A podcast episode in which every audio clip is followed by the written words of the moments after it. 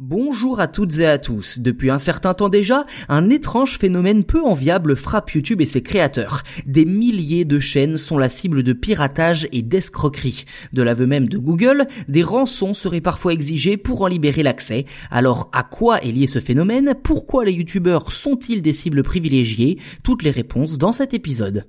D'après Google, maison mère du célèbre site d'hébergement de vidéos, les piratages de chaînes YouTube sont malheureusement récurrents et visiblement difficiles à combattre. D'ailleurs, la technique serait à la fois très simple et redoutablement efficace. Presque systématiquement, le pirate se présente comme le représentant d'une entreprise pour lui proposer un partenariat commercial. Cela peut concerner aussi bien un placement de produit dans une vidéo que le test d'un logiciel ou même la mise en place d'une bannière publicitaire.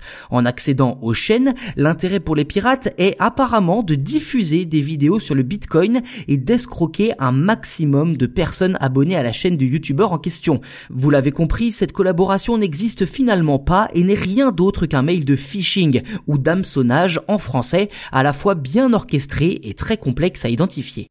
Alors pourquoi est-ce si difficile à identifier, me direz-vous? Eh bien parce que ce genre de message, les créateurs et leurs équipes en reçoivent des dizaines, voire des centaines par semaine, et aussi parce que le contenu entre complètement dans les codes de la profession de youtubeur.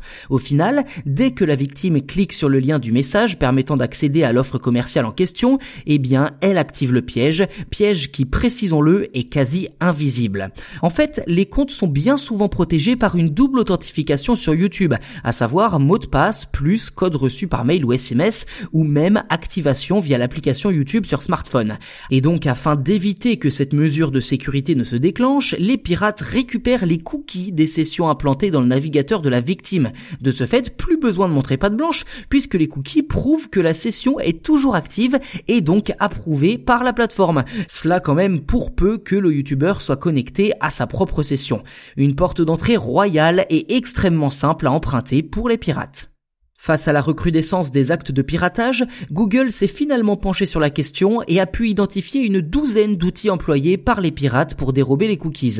D'après l'entreprise, ce sont plus de 1000 noms de domaines et autant de pages web qui ont été conçues pour tromper les youtubeurs, sans compter plus de 15 000 adresses mail différentes liées à ces actes de piratage. Niveau cadence, Google explique que les attaques ont sensiblement augmenté depuis l'été 2020. Alors pour lutter contre ce fléau, eh bien Google a décidé de renforcer ses équipes avec des experts en cybersécurité qui depuis auraient intercepté 99,6% des emails de phishing sur Gmail, soit plus d'un million et demi de messages, 2400 fichiers malveillants et permis la restauration de plus de 4000 sessions.